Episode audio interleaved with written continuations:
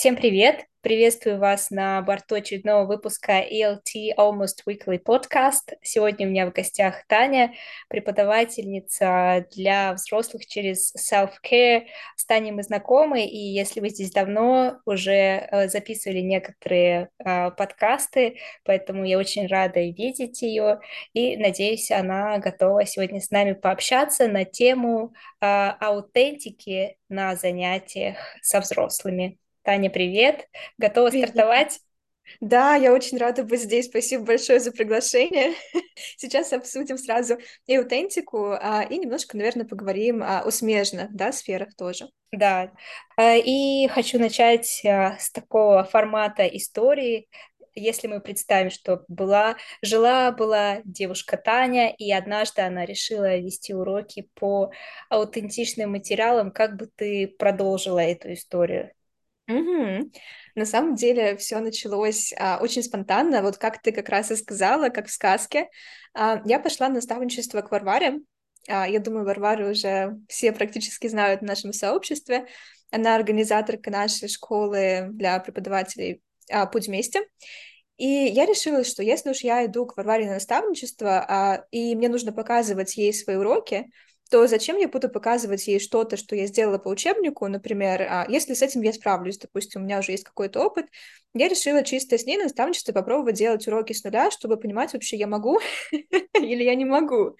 И так, в процессе наставничества я сделала достаточно большое количество уроков именно на аутентике, так как это совпадало с моими запросами, а, плюс мне хотелось немножко прокачать себя как преподавателя. И я поняла, что, во-первых, это не страшно, во-вторых, это несложно. И в-третьих, а, я могу действительно это делать. А, я получала достаточно хороший фидбэк а, на уроки, которые я строила сама. И я решила, что, блин, это ж так интересно. Каждый раз брать какую-то современную, например, актуальную тему или отталкиваться от нужд учеников и делать уроки самостоятельно. То есть для меня, как для преподавателя, это стал такой своеобразный челлендж. Собственно, повестила всех своих учениц. Они меня супер понимающие и поддержали вот такой вот эксперимент. И с тех пор уже, получается, практически год, боже, как много времени прошло, я работаю только на аутентике, а, и я практически не пользуюсь учебником. Могу посмотреть чисто список, например, грамматики и лексики, а, которая там идет, а, но я не работаю ни по какому МК, прям вот от и до. Здорово звучит, э, очень вдохновляюще. Но э, мне кажется, это такой труд полноценный, создать с нуля, довольно энергозатратный. Как прийти к тому, чтобы делать это быстрее? Может быть, э, у тебя есть уже какие-то лайфхаки? Э, я помню, вот ты э, рассказывала недавно про догми.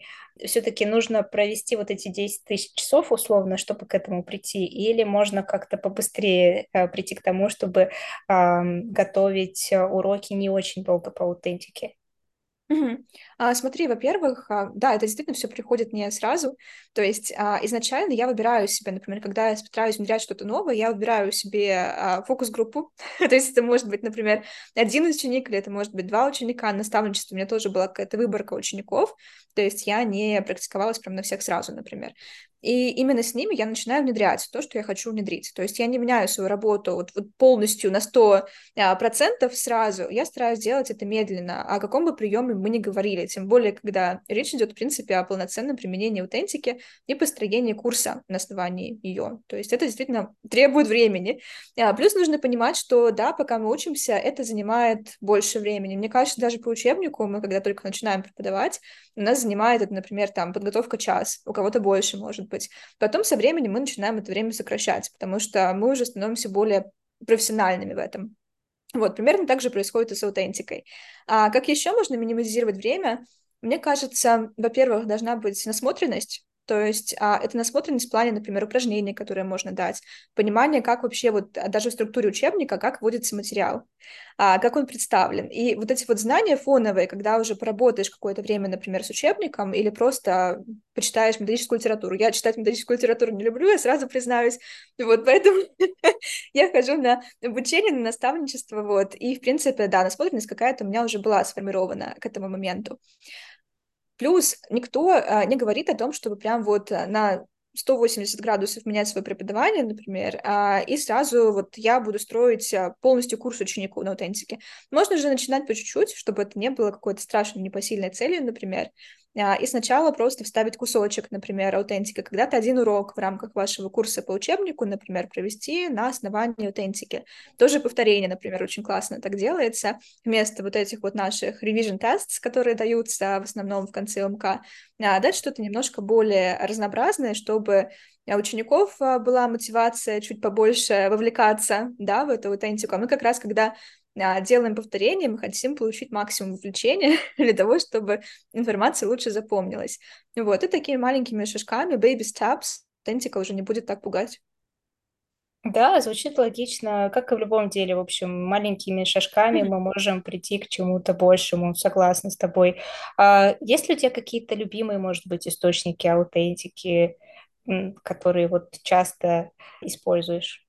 Я не знаю, удивлю я тут кого-то, своим источником, у меня нету какого-то магического ресурса, который я открываю, и там прям вся аутентика мира. И мне очень нравится, кстати, совет а, не искать идеальный материал.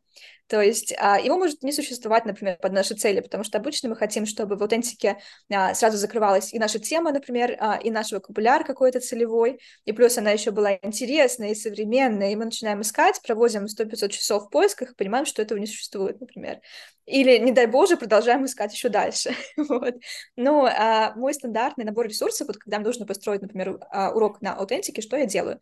Я иду в YouTube, а, никого тоже не удивлю, но из последнего, что мне понравилось. А, я брала много на такие смежные с работой темы. Ресурс из TED Talks, по-моему, у них есть коллаборация с Dropbox. Я не помню, там что-то связанное с работой, не помню точную формулировку темы, но там очень много классных роликов. Например, мы брали точно про фидбэк, как давать фидбэк правильно для того, чтобы он лучше усваивался, например. А, точно у нас было про эмоциональный интеллект, тоже оттуда про навык переговоров. А, что еще? Еще я очень люблю использовать Pinterest, кстати, и сама, и всегда советую своим ученикам, потому что это огромный ресурс аутентики.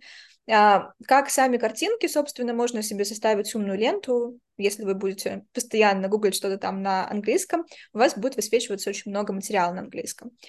Плюс а, очень много там содержится статей, то есть если потом перейти по ссылке, которая там прикреплена, можно еще и найти классные статьи а, тоже по теме. Еще очень часто, собственно, статьи, да, я нахожу их а, просто через Google тоже, а, гуглю название и добавляю, например, article, и смотрю, что наиболее логично, например, структурировано. Я не беру статьи никогда целиком, если мы не говорим про какое-то там домашнее задание, например, которое я могу дать. Обычно я просто вырезаю тут нужные кусочки, вот, и этот материал меня тоже идет. И еще очень важно, это, естественно, в современном мире искусственный интеллект, потому что, когда мы говорим об аутентике, это тоже, кстати, вот такой инструмент, который очень сильно сокращает время а, подготовки преподавателя. Если правильно строить свой запрос, а, то можно использовать, например, чат а, GPT. Я им пользуюсь Telegram встроенным, или, например, можно сходить на Twi, тоже искусственный интеллект для преподавателей, и там найти себе скрипт, например, к какому-то видео, которое нужно, оттуда вытаскивать лексику и упражнения придумать, вот. И, в принципе, очень много работы уже будет сделано за вас. Да, абсолютно. Я, кстати, соглашусь по поводу Pinterest, потому что недавно как раз делала подборку заданий для взрослых. Просто по а, одному какому-то материалу можно сделать полноценное задание и проработать его с, со студентами. И это может быть задание на высокий уровень в том числе. Здесь, согласна, очень много mm-hmm. классных вещей. Ну и искусственный интеллект, да, мне кажется, уже э, всем стоит обратить на него внимание, если вы все еще опасаетесь просто попробуйте, вдруг вам понравится. И это тогда будет э, незаменимым, на мой взгляд, инструментом на ваших э, занятиях в том числе. Следующий мой вопрос такой немножечко, э, надеюсь, что он будет для тебя комфортным, но мне кажется, что такие вопросы тоже важны, и стоит обращать внимание на такие вещи, какие у тебя, может быть, случались провалы Э, в работе с аутентикой, если ты готова с нами этим поделиться, как, mm-hmm, как, ты, с этим да, справ... как ты с этим справлялась и какие, может быть, выводы сделала? Хорошо. А, для начала я как раз хотела помнить прошлой теме тоже, но я свяжу с этой. А, я совершала ошибку, которую совершают многие, и считала, что аутентика — это исключительно, например, а, ну, такие сайты, как YouTube, например, комментарии под YouTube а, роликами, или это Pinterest. Но на самом деле аутентика — это гораздо шире, а, и когда я начала это понимать, мои уроки тоже стали разнообразнее. То есть аутентика — это тот же, например, Airbnb, в который можно сходить, посмотреть квартиру. Это тот же, например, а, какой-нибудь онлайн-магазин, а, где можно попробовать с учениками совершить шопинг, вот, и там будет вся нужная лексика, которая будет максимально просто применима к жизни. И даже на низких уровнях вы просто берете какое-то меню, которое максимально приближено, да, к реальной жизни, и вы уже получаете, собственно, аутентику, с которой могут работать люди на любом уровне. Вот, наверное, я этого раньше не понимала. Плюс а, я не понимала, как работать с текстом. Например, когда я беру статью, у меня, во-первых, было какое-то такое а, temptation, был соблазн а, для того, чтобы взять ее целиком, но это непосильное какое-то количество информации. А, плюс я не понимала очень долго, что можно адаптировать материал, этого он не перестанет быть аутентичным, то, конечно, можно поспорить, что это уже не аутентика в чистом виде, но а, преподаватель на то преподаватель, чтобы где-то суметь, например, а, что-то адаптировать, снять дополнительные сложности. Например, если я сейчас хочу обратить внимание на грамматику, зачем мне усложнять а, мой материал лексикой? Или можно туда вкрутить, например, повторение а, уже изученного материала, и тогда это задание будет еще эффективным. То есть если моя цель будет достигнута на 100%, а, я могу что-то где-то и адаптировать. Раньше для меня это тоже был каким-то таким а, немножко, наверное, вещью, которые я не осознавала. А, из забавных и смешных ситуаций, когда-то мы с ученицей делали тест, я его очень люблю, это тест на values, на ценности, а, и там сначала у тебя просто вылезает огромный какой-то список ценностей, все это на английском, они еще и описаны тоже с использованием английского, в общем, максимально красивая красота. А, ты выбираешь какой-то набор ценностей, которые тебе близки, параллельно пытаясь осознать, что это вообще такое, что там значит, то есть у тебя еще мотивация поднимается, прям супер. А, а потом тебе даются парами вот эти вот values, а, и тебе нужно выбрать ту, которая тебе из этой пары больше подходит. А, в чем была загвоздка? В том, что этот тест, а, он очень практически ориентированный, то есть я его очень люблю за это использовать, но а, он не супер быстрый. То есть, может быть, все прохождение теста занимало, а, ну, с выбором, естественно, там, пока мы полазили, посмотрели дефиниции все, и вот это вот все дело, это заняло порядка 8 минут. А, но что произошло в конце? Это было бы нормально, если бы не итоговый просто глюк сайта, когда там была вот эта вот шкала прогресса, и в один момент я поняла, что она нас уходит уже за рамки этой шкалы прогресса. И я понимаю, что все, у меня заглючило, и я ничего не могу с этим сделать, и мы не увидим результат. Если ты не можешь увидеть результат, блин, своего теста, это, зачем мы, собственно, это делали? С позиции ученика, как бы, ну, все равно это, естественно, была а, обучающая цель, которую мы выполнили. Самое интересное в итоге цель достигнута не была. В общем, да, такое тоже иногда может случаться. Вот, но, естественно, наверное, были, точно были уроки, когда я не адаптировала достаточно материал, когда, может быть, я просто выбирала что-то немножко сложное, у учеников начинался внутренний протест, Плюс, в принципе, может начинаться иногда внутренний протест, и для преподавателя это тоже очень тяжело. А, у меня прям вот были случаи, когда ученики говорят, блин, это очень сложное слово, я его никогда не запомню. Потом оно запоминалось, как правило, или мы просто понимали, что оно не очень актуально.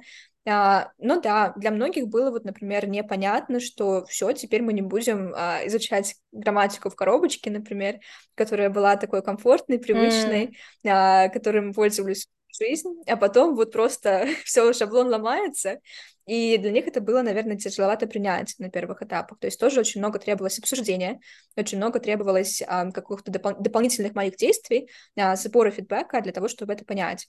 Это, наверное, вот такие максимальные, а, ну, наверное, даже не то, чтобы промахи, да, в работе с аутентикой, это какие-то ошибки, которые я раньше совершала, или просто я не обладала достаточными знаниями, практикой в этой области, чтобы а, делать чего-то или не делать чего-то. Ну и да, ситуация с этим тестом до сих пор у меня просто а, в топе моих любимых. Мне кажется, это, это же просто какая-то техническая история. Да. Здесь а, не к тебе абсолютно вопрос, и, к сожалению, ты не можешь это контролировать. Так что да, бывают такие моменты. Но от нас э, здесь мало что зависит, когда какой-то технический момент. А, мне кажется, все, что ты сейчас описала про а, обсуждать со студентами, относится к категории таких психологических моментов. Mm-hmm. И а, наблюдая за тобой, вот тоже уже, не знаю, где-то год, наверное, собственно. Да. Кстати, это я так призадумалась. Мне кажется, ты очень хорошо и детально разбираешься э, во всех этих моментах. Э, и, насколько я знаю, у тебя сейчас же стартует весенний, о господи, весенний Это, это, это мой мозг не может просто принять, что осень скоро наступит. Мне тоже, видимо, нужно в твой проект осенний э, поток э, кемпа для изучающих э, язык, в том числе на высоких уровнях. Насколько я понимаю, там тоже будут как раз-таки психологические моменты. Будете ли вы там, кстати, про провалы говорить и как с ними работать? Ой, да, во-первых, у нас, да, будет действительно кемп в этот раз про психологию, потому что, когда я делала ретрит еще для преподавателей, именно похожий проект, я поняла, что мне очень поступало много отзывов о том, что, блин, а мне бы тоже такое, но я не преподаватель. Вот. И в итоге я решила сделать что-то такое поддерживающее, и в том числе для изучающих язык просто не связанных никак с преподаванием, потому что я поняла, что им тоже нужно. А, и как-нибудь еще хотела осветить это в сторис, да, мне просто муж каждый раз, когда слышит, что я веду урок какой-то, вот в кемпе у меня будет а, тема синдром самозванца, он начинает смеяться, потому что сколько раз я этот урок проводила, уже просто не сосчитать. А, но при этом он до сих пор всем актуален, то есть я не могу вспомнить одну ученицу, кому бы я прям не делала урок а, по синдрому самозванца, самозванцы, а кому бы эта тема была не актуальна а, для себя. Да, в том числе будем говорить про self-compassion, например, то есть как быть вообще добрее к себе. Мне кажется, это тоже тема, связана с провалом, то есть когда происходит какой-то не очень, ну, с нашей точки зрения преподавателя, например, не очень качественный урок, или просто что-то пошло не так, технические сложности те же самые. И со стороны ученика тоже они могут себя чувствовать неуверенно, например, там как-то мозг медленно соображал сегодня на уроке, о боже, или я там на стадии повторения не вспомнил а, все 10 единиц, которые у нас были, а вспомнил только 8, а, ко мне как-то, в принципе, да, приходит очень много людей с синдромом самозванца, а, с комплексом отличника, с перфекционизмом, прости господи. И я не знаю, как так получается, вот, но я думаю, в кемпе, да, тоже мы будем учиться с этим справляться. А, и как раз Варвара у нас, да, будет вести встречу по синдрому самозванца на английском. Так что будет полное избавление от него, я уверена. И, кстати, кем, да, это тоже, по сути же, групповой проект, основанный на аутентике. То есть, если страшно, например, сразу начинать вести уроки, попробуйте просто какой-то мини-проект. Вот, может быть, вам тоже очень зайдет и захочется больше связать свою жизнь с аутентикой. Кстати, да, классная идея, и спасибо, что рассказала чуть больше про свой проект. Э, мне кажется, актуально многим будет. Э, но я знаю, что мест не так много, так что... Собирают очень быстро. Я же просто, а, без, кстати, тоже про синдром самозванца. Я раньше никогда бы на такое не решилась, что я просто пишу своим ученицам, например, ты в прошлый раз была тебе это место бронировать, или я знаю, вот что тебе нужно, будешь забирать свое место, а то не кончаются. В общем-то, ну, все меняется, это здорово, что у нас есть возможность а, менять свой взгляд на какие-то вещи. Следующий вопрос связан тоже с аутентикой, и, в принципе, я отношу эти материалы к аутентичным тоже. А, но немножечко уйдем в другую сторону. А, если бы тебя попросили вести уроки вот только по одной книге, какую бы ты выбрала книгу? Я сегодня прям за завтраком думала а, над этим вопросом. На самом деле очень сложно. Я, наверное, могу писать характеристики, как бы я выбрала эту книгу. Наверное, я еще не нашла прям ту-ту-ту самую, mm-hmm. а, Э, прочитала на английском, например, и поняла, что вот, это оно. Я теперь хочу вести уроки по этому, просто не прекращая. А, у меня был опыт с книжкой Call Me By Your Name, а, как раз там а, что совпадало, в принципе, вот из моего идеального списка идеальной книги. Там был современный язык, а, что очень хорошо, был повторяющийся язык, и в большинстве книг язык действительно будет повторяться, а, так или иначе, то есть будет очень много ноутисинга. Что еще там было не самого положительного, например, мне очень не понравилось, что не было деления на главы, то есть там были части, а, но части достаточно объемные. И опять же, это немножко сложно в том плане, что каждый раз нужно было расшифровывать по страницам. И когда есть главы, опять же, можно использовать искусственный интеллект. Если у вас, например, нет идей для креативных вопросов, можно просто сделать запрос, что мне нужны вопросы для обсуждения а, по такой-то книге, например, с такой-то по такую-то главу.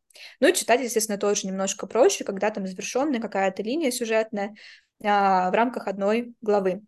А, что еще? еще там был очень медленно текущий сюжет.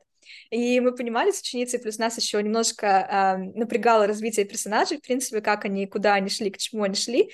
Вот, в общем, мне хватало какой-то динамики в книге. А, сейчас мы с ней пробуем читать а, продолжение а, книги, там три части всего. А, изначально она называется «Клуб убийств по четвергам» или «Thursday Murder Club», А, почему бы я не взяла ее обычно? А, потому что это своего рода детектив. Тоже современный язык, а, тоже есть удобное деление на главы, но опять же это детектив, то есть там будет немножко специфическая лексика. А, когда я выбирала свои книжки, которые я буду читать с ученицей, у меня просто особенно не было, наверное, такого большого выбора. То есть первую книжку мы просто начали читать, потому что у нас обеих был оригинал на английском а, в печатной версии, а вторую книжку мы обе читали первую часть. А, я себе заказала уже вторую часть, продолжение этой истории всей, и она говорит, блин, я тоже хочу попробовать а, почитать это на уроках. Если бы я выбирала в следующий раз книжку сама, я бы постаралась, чтобы это было что-то максимально жизненное, то есть а, просто тематика о жизни, об отношениях еще, например, можно, но не уходя в детективы, не уходя в приключения, например, или какие-то узкие жанры, которые могут прям вот быть тяжеловато в плане лексики. Я бы смотрела на актуальность языка, на сложность, естественно, насколько это вообще подходит под уровень, а, что еще? Смотрела бы на деление по главам, тоже очень важно. Ну и чтобы не было, а, тоже в зависимости от отношений а, ваших с учеником, я бы смотрела на то, какие темы там обсуждаются. То есть книга у нас прям 18+, например, а, или там, например, поднимаются темы, которые могут быть болезненные для учеников, не все вообще такое захотят обсуждать. А, здесь можно сделать либо фокус больше на лексику, либо изначально выбирать что-то вот максимально нейтральное, а, чтобы обходить какие-то controversial topics. Угу. Да, спасибо тебе большое. Может быть, добавишь еще пару слов о том, как, э, собственно, строить уроки по книгам. В принципе, ты сейчас э, рассказала довольно много, что нужно смотреть э, на лексику, актуальность, повторяемость, чтобы была возможность отмечать для себя язык, была какая-то структура, в идеале какие-то главы, завершенные части, так сказать, может быть, что-то еще именно методически подскажешь нам, mm-hmm. какие-то пару фишечек. Ну, по структуре чисто, как вообще у нас обычно выглядит наш урок по книге. А, самый первый урок я не всегда, но иногда люблю включать какую-то информацию об авторе в целом, кто он, а, как он задумывал изначально писать эту книгу, то есть общая какая-то информация. Потом, когда мы начинаем читать главы, а, то обычно я вставляю в самой первой части немножко повторения, из-за того, что у нас каждый урок практически идет новая лексика, ее нужно постоянно рециркулировать. И то есть первая часть урока у меня всегда будет посвящена такому небольшому повторению.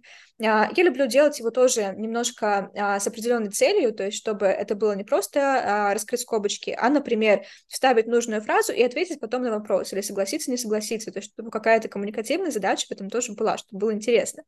Потом у нас идет вот новой лексики.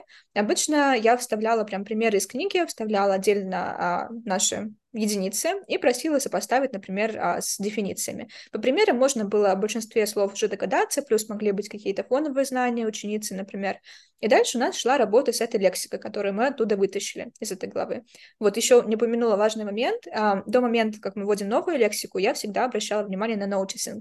То есть я просила ее замечать, а, уже пройденное в тех главах, которые она прочитала в этот раз, и сама тоже приносила свои какие-то, например, фразы, где я заметила нашу изученную лексику. А, и последняя часть, когда мы уже поработали с языком, например, как следует с вот этой вот новой лексикой, повторили уже пройденную, мы переходили к стадии обсуждения. Вот, то есть а, примерно так строился сам урок. А, ничего в этом страшного не было с методической точки зрения.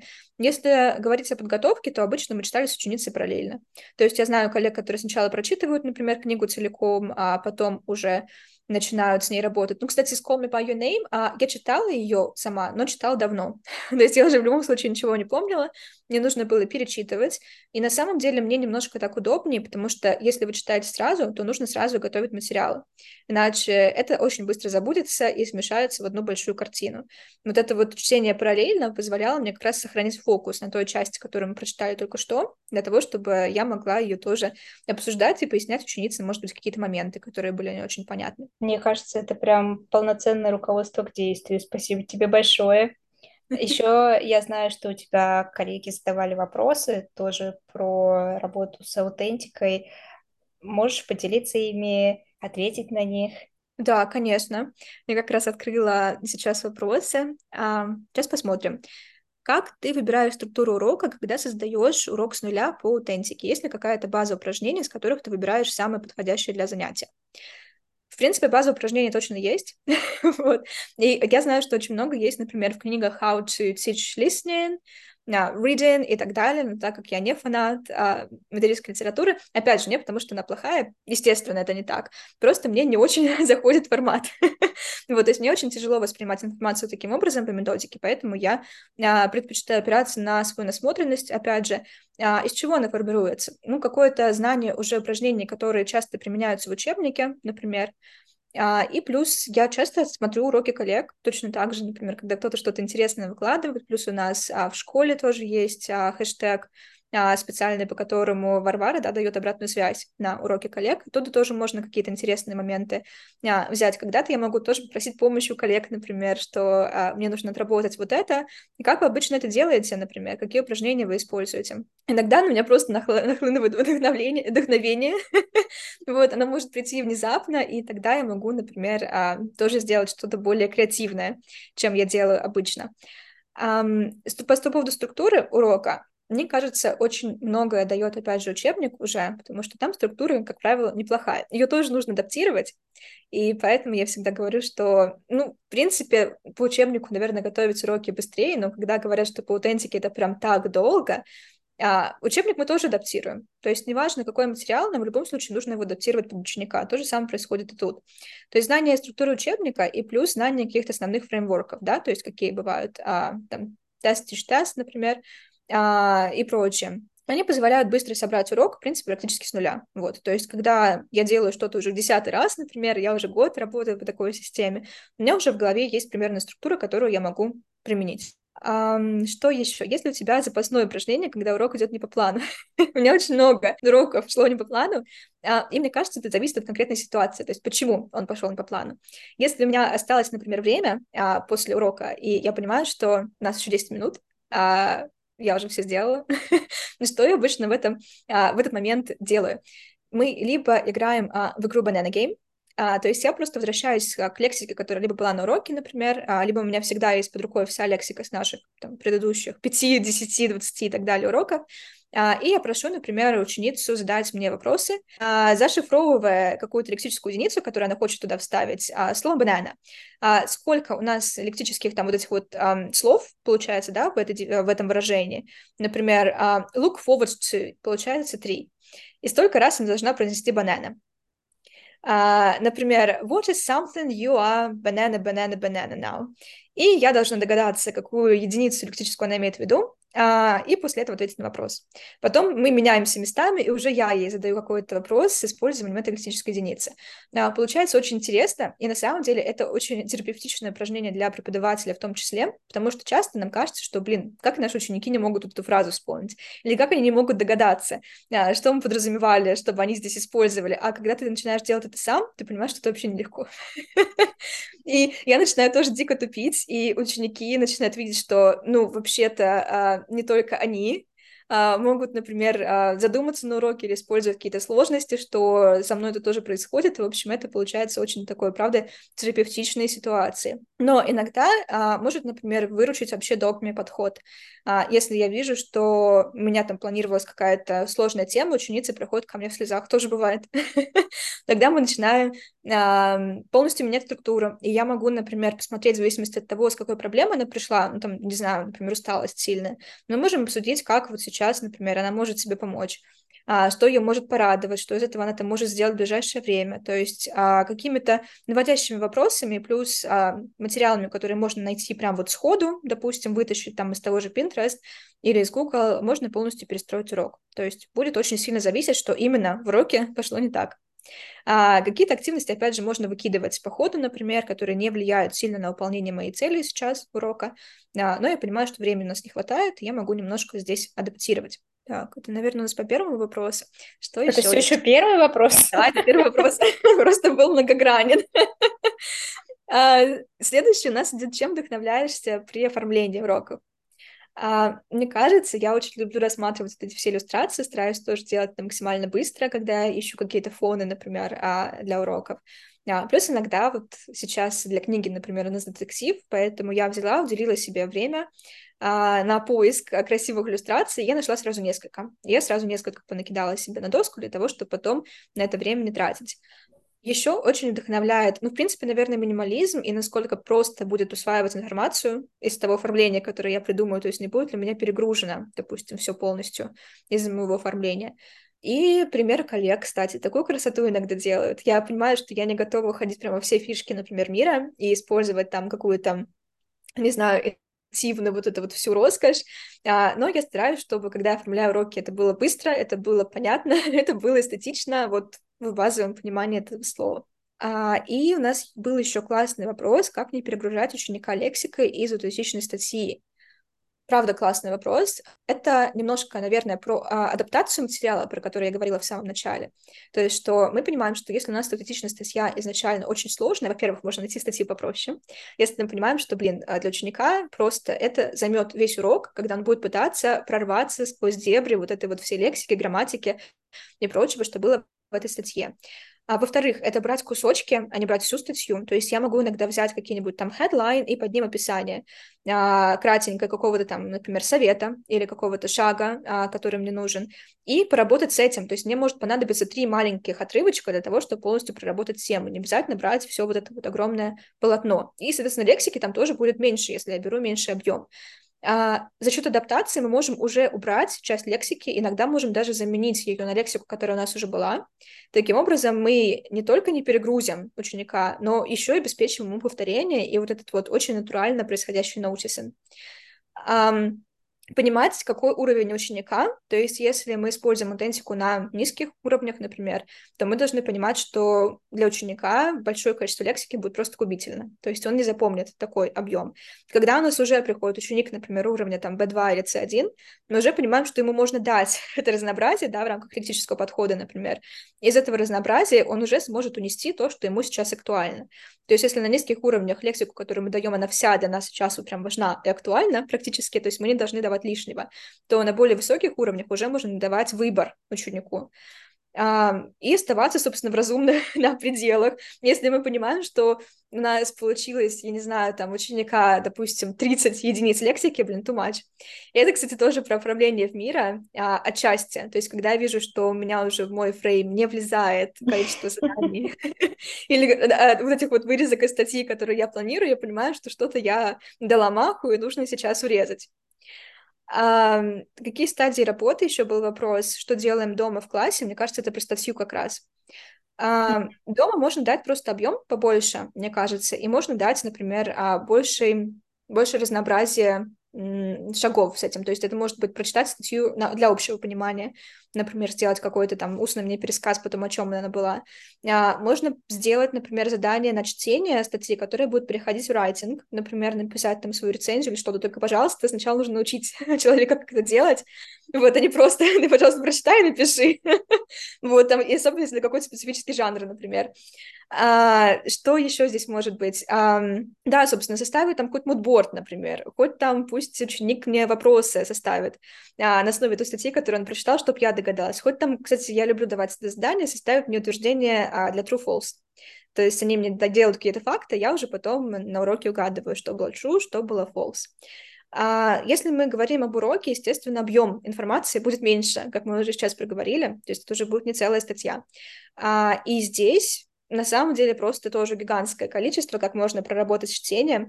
Можно посмотреть, например, текст вообще изначально источником лексики. А можем мы проработать, например, стратегии чтения на вот этом вот отрезочке, там, посоставлять, например, заголовки, поподбирать, а, можем, что еще сделать, организовать в правильном порядке, например, то есть мы будем уже больше работать с текстом как с чтением. А может быть, он для нас вообще будет, например, источником идей для обсуждения, для говорения, и мы через вот этот текст выйдем на говорение, например, на его тренировку. То есть очень большое разнообразие. Я бы, правда, смотрела а, на методическую литературу, если нам подходит такой формат, например, как работать, да, с там, текстом. А, смотрела бы в различные обучения по работе с аутентикой, тоже наверняка вы найдете для себя что-то очень полезное, как я в свое время а, нашла и до сих пор учусь каждый раз находить. И последнее, я бы, наверное, глянула в сторону учебника, опять же, и в какой роли, во-первых, там выступает текст, да, потому что неважно, у нас будет из аутентичной статьи, или это будет текст, данный в учебнике, адаптированный. А в стадии работы могут тоже совпадать. То есть учить определять, для чего там дан определенный текст, какая цель вообще у него там есть, это для лексики, или это для грамматики, или это для проработки стратегии чтения. И из этого черпать вдохновение, как вы можете проработать уже вырезки своей статьи, например, на уроке. Да, столько полезной информации. Обязательно это все буду переслушивать. Так интересно. Э, столько пользы за несколько минут ты пытаешься нам дать. Это очень здорово. Э, и мы договорились, что Получается, я выберу самый интересный вопрос, да, чьи вопросы я не знаю. А, и, так, и, наверное, это вот был какой-то большой вопрос. Мне больше всего понравилось, что делать, если что-то идет не по плану, потому что это действительно очень жизненно. У нас часто у преподавателей что-то может пойти не по плану на любом уроке, неважно, это дети, mm-hmm. взрослые, какой уровень.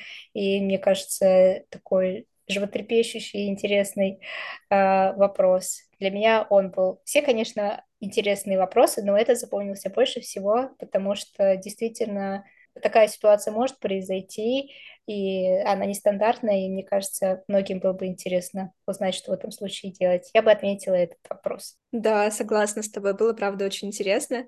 И опять же, это и, наверное, про методический скилл какой-то для меня личный вопрос, и в то же время про вот это вот um, self-compassion, то есть когда мы себя не виним в том, что, что что-то пошло не так, понимаем, что это может произойти, и у нас есть четкий план, что мы будем с этим делать. Да, это очень важно, мне кажется, в нашей профессии. Таня, спасибо тебе большое, что ты сегодня была с нами. Спасибо всем, кто послушает. Пожалуйста, оставляйте свое мнение в комментариях. Мы будем действительно рады узнать, э, как обстоят ваши дела с аутентикой, и если у вас возникнут еще какие-то вопросы, ответить на них. Спасибо большое, что пригласила. Да, не забывайте ставить нам сердечки, мы очень старались. Сердечки и... очень важны, правда, да. да. Была рада сегодня здесь присутствовать. Спасибо тебе еще раз. Всем спасибо. До новых встреч.